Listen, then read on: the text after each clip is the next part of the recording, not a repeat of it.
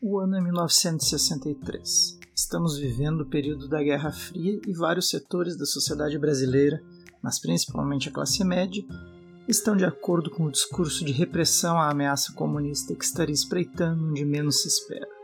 Cuidado, não olhe para trás agora. Um discurso que foi muito propagado pelos Estados Unidos. Assim surge a ideia de que não podemos deixar que os comunistas tomem conta de nosso país.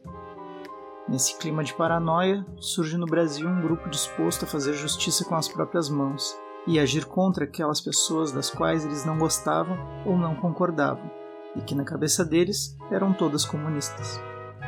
Nesse momento nasce o CCC, o Comando de Caça aos Comunistas. Esse grupo ficou conhecido por atacar eventos culturais, principalmente peças de teatro que consideravam comunistas, mesmo que essas peças ou eventos não tivessem nenhuma ligação com o comunismo. Por exemplo, a encenação da peça O Burguês Fidalgo, de Molière, foi alvo de atentado no Rio de Janeiro em julho de 1968.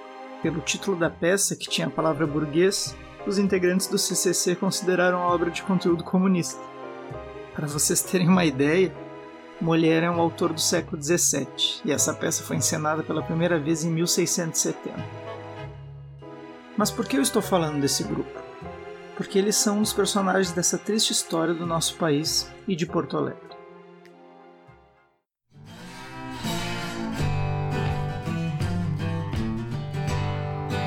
Olá, bem-vindo ao Funil de Histórias, o lugar onde você conhecerá incríveis histórias verdadeiras, ou quase isso.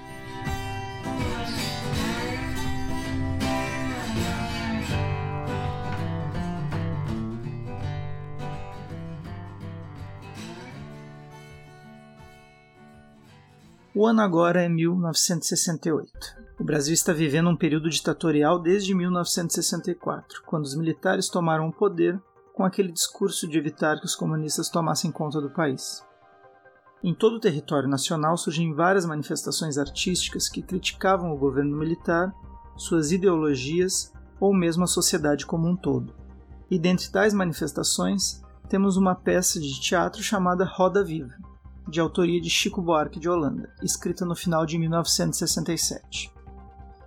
Resumidamente, podemos dizer que Roda Viva faz uma crítica à sociedade de consumo através da história de um cantor que troca de nome para agradar ao público e acaba sendo consumido pela indústria fonográfica. A peça era provocadora e continha cenas chocantes para certo tipo de público, como em uma cena em que atores dilaceravam um fígado cru ou cenas de sexo envolvendo imagens religiosas mas nada que justifique os atos que veríamos a seguir, em represália a essa peça, que ousou criticar a sociedade em que vivia. Roda Viva estreou no dia 15 de janeiro de 1968, e o incidente fatídico mais famoso em relação a essa peça de teatro ocorreu no dia 17 de julho de 1968, em São Paulo, quando integrantes do CCC invadiram a apresentação e espancaram o elenco, mas hoje não falaremos desse ocorrido, e sim da história de quando Roda Viva apresentou-se em Porto Alegre. A primeira apresentação estava marcada para 3 de outubro de 1964 e ocorreu sem grandes problemas, se relevarmos as pichações do lado de fora do teatro e os panfletos com ameaças ao grupo que foram distribuídos pela cidade no dia anterior. No dia 4, voltaram a fazer mais uma apresentação e deveriam voltar para São Paulo logo após o espetáculo. Mas, como havia ficado muito tarde, decidiram passar a noite em Porto Alegre e viajar pela manhã. E o que deveria ser uma noite tranquila de sono começa a transformar-se em um pesadelo para o grupo de atores e outros profissionais envolvidos na peça, como noticiou o Jornal Diário de Notícias no dia 5 de outubro. Abre aspas. Às 10 da noite, na esquina da Voluntários da Pátria com a Dr. Flores, pararam cinco carros. Eram três Volks e dois Cinca. Deles desceram uns 30 homens armados de cacetetes de madeira. O pessoal de Roda Viva, que voltava para o Hotel Richon, começou a apanhar. Correram para o hotel e continuaram a apanhar. O hall ficou cheio de sangue, a calçada também. Então os homens de cacetetes de madeira correram para os carros e fugiram. Os artistas feridos subiram para o quarto. O organista Romário foi levado para o pronto-socorro. Levou um ponto no nariz. voltou para o hotel quase meia-noite, com o rosto inchado. Fecha aspas. Após o incidente, a polícia militar é acionada e aparecem para verificar o ocorrido e registrar a agressão. Um dos atores solicita à polícia que busquem alguns colegas que estavam em outro local, na rua Plácido de Castro, temendo por eles, mas a polícia diz que não pode ir buscá-los.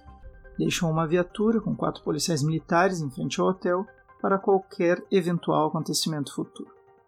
O fato da polícia ter se negado a buscar os integrantes que estavam na rua, à mercê dos agressores, e o que veio a acontecer posteriormente com eles, fez surgir a suspeita de que alguns integrantes da Polícia Militar e o Exército estivessem ligados ao CCC, o que foi confirmado depois.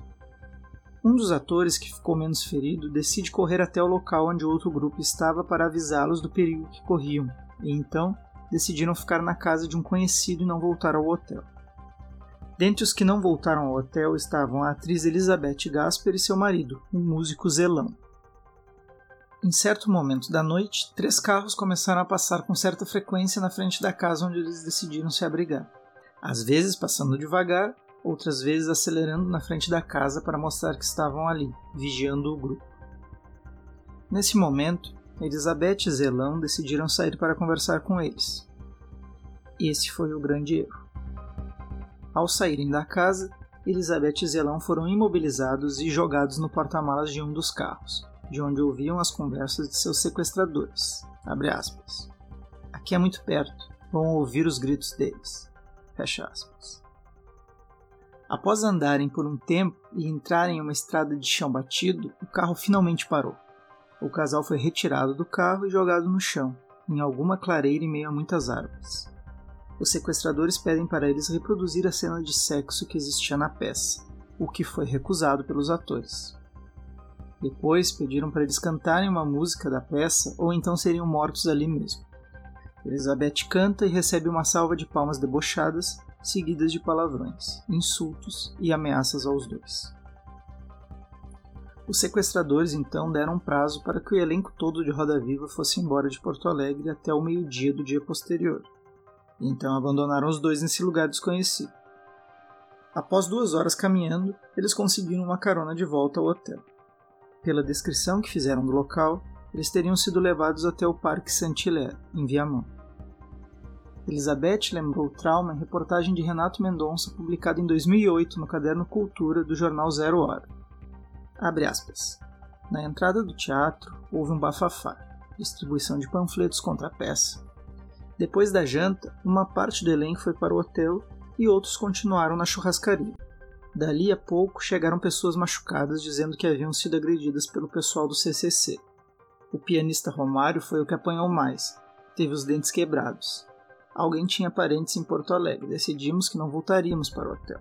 Eram umas dez pessoas escondidas nessa casa. De repente, ouvíamos ruídos de caminhonetas acelerando e parando.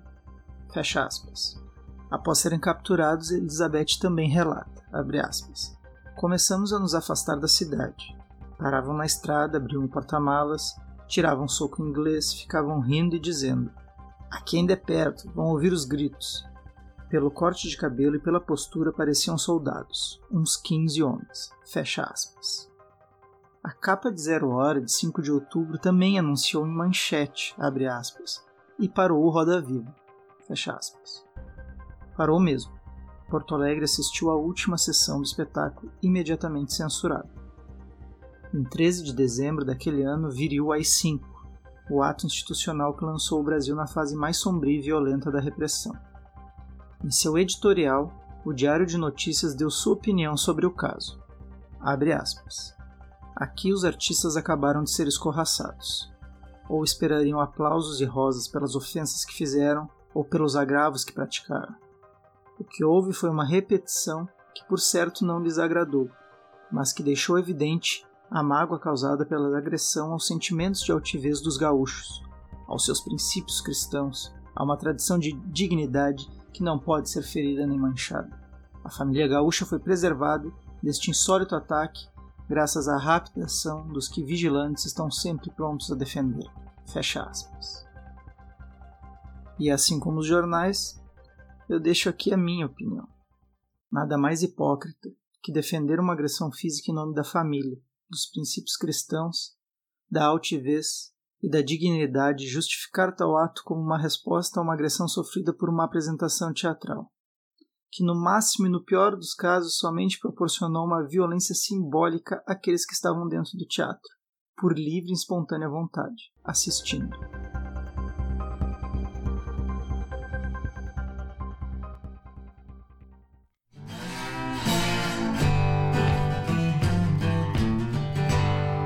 Se você gostou dessa história, divulgue Funil de Histórias, curta, compartilhe em suas redes sociais, se inscreva no canal e deixe suas sugestões para um próximo programa. Quem sabe sua história não aparece aqui. Abraço e até a próxima. Tchau.